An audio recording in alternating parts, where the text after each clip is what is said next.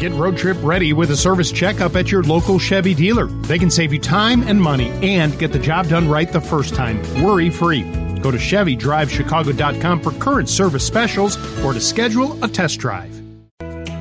720 WGN. You really can't jump online anywhere or get into a serious conversation over, you know, a cocktail or coffee without somebody bringing up about what is happening in Alabama and what that means for the future of IVF, in vitro fertilization.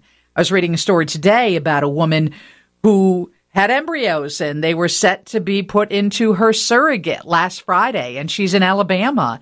And the doctors, after many hours of trying to determine what they were going to do, came back and said, We can't do it. We're, we're just not going to put ourselves um, into a situation where we're liable, according to our lawyers. We just can't do it. And you know, those are people who have invested sometimes hundred, two hundred thousand dollars and looked forward to having a child and finding the right surrogate, and everything seems to be on hold. We have a guest who's joining us, Mary Ziegler, a historian of the abortion debate and law professor at the University of California, Davis. And Mary, this seems to have been most of your life's work um, following the history, writing on abortion. And what do you think is happening now in Alabama and how far reaching will it be? I think what you're seeing in Alabama is kind of the natural for the anti-abortion movement natural next step after the overturning of Roe v. Wade, because uh, really from the beginning, the movement wasn't about ending abortion rights; it was pursuing fetal personhood, right? The idea that a fetus or an embryo is a rights-holding person. And you're seeing that play out in Alabama now. Obviously, if you believe a fetus or an embryo is a person, you know, you're going to think IVF is strange as it's currently practiced because people are allowed, for example, to maximize their chances of a successful pregnancy or to minimize the cost of what's already pretty expensive, as you said, to create more embryos than they implant and then to store those embryos, destroy them, donate them for research. None of that sits well with people who are opposed to abortion. So the upshot is what we're seeing now. And so, did this really happen because somebody walked into a storage lab in Alabama, removed some embryos, accidentally dropped them? The people who own those embryos said they destroyed life? Is that the beginning of this? Yeah, pretty much. I mean, I think that's in the, the short version of this case, but then obviously one of the things that's worth emphasizing is these couples whose embryos were destroyed had other remedies, right? So they could have said, for example, it was negligent for this, you know, fertility clinic not to have it, staff supervising the places where embryos were stored, or that the clinic had a, a contract to preserve the embryos and breached the contract, right? So if what they were looking for was just money to compensate them for this loss, there were ways they could have done this that weren't about fetal personhood. So this is not just about these families. This is about advancing the idea that an embryo or a person um, or a fetus is a person. And and this for those who you know champion the overturning of Roe v. Wade. This is just trying to make some headway into what looks like maybe a total abortion ban. Yeah, totally. Because the the idea, I think, is you know where would such a total abortion ban come from? Um, it's not likely to come from Congress, right? Because Congress really doesn't do anything anymore. It's not likely to come through voters because voters have been passing ballot initiatives. So your best chance is a, eventually a decision from the conservative state Supreme Court or a conservative U.S. Supreme Court, ironically, saying that a fetus is a rights holder and therefore laws in places like Illinois are unconstitutional if they allow abortion. So each kind of ruling like this, each piece of legislation like this is sort of a brick in the wall, making that case down the road to the conservative U.S. Supreme Court that abortion laws that are liberal are themselves unconstitutional.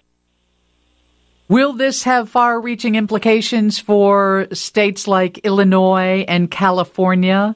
At this point, our IVF, you know, I don't know if there are IVF companies in Illinois that also have offices in Alabama. Will there be decisions made at the corporate level where changes will be in effect until they know exactly what's going to happen? I think this is not likely to affect people in Illinois or California immediately. Um, obviously, every time a ruling like this happens, it makes it easier for another state Supreme Court or another legislature to move on a similar priority because it it feels less extreme if you're not the first to do it.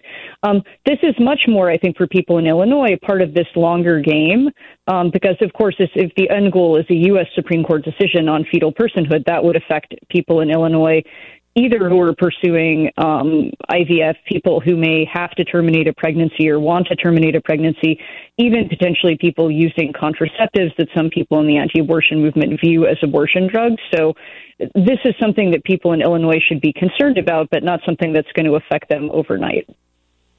The governor of your state, Governor Gavin Newsom, said this is a war on women.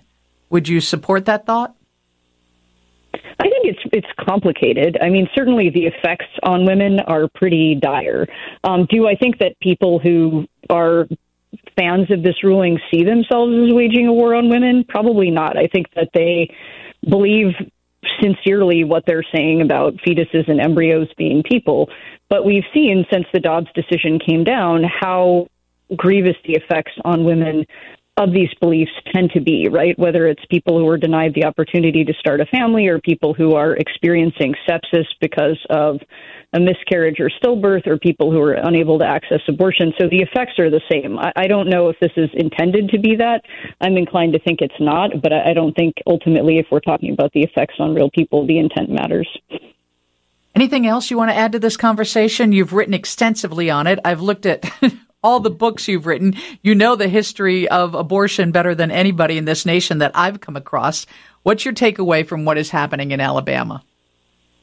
Well, I think that the big takeaway should be that, you know, Dobbs, the idea, I think it's easy to feel going into this next presidential election that we've kind of reached the end of the story, right? That Joe Biden can't restore Roe v. Wade. Donald Trump already got rid of Roe v. Wade. Like there's nothing left politically to happen. And this story is just a reminder that, that the opposite of that is true, right? We've just entered a new era of the abortion wars. And, you know, for people in blue states, even more is on the line because the possibility is out there that either through the courts or through a Republican president and executive action, that there will be limits on abortion, on IVF, on contraception um, in any state, right? So I think the big takeaway is that this thing is far from over and that what happened with the destruction of abortion rights is really the beginning, not the end. Thank you so much for joining us, Mary. Thanks for having me. Mary Ziegler is a historian of the abortion debate and a law professor at the University of California, Davis. She's an American legal historian. She's got several books on the issue that you could check out. Hey, we'll talk about the health aspect of that coming up with our friends from Axios before four o'clock. And Steve's News is next from the Northwestern Medicine Newsroom. And then we'll share a little of what happened at the UC yesterday. Uh, Chris Chelios He's, it, I mean, what a stand up guy. And Kevin's got some personal stories about that as well. It's all on the way next on 720 WGN. WGN.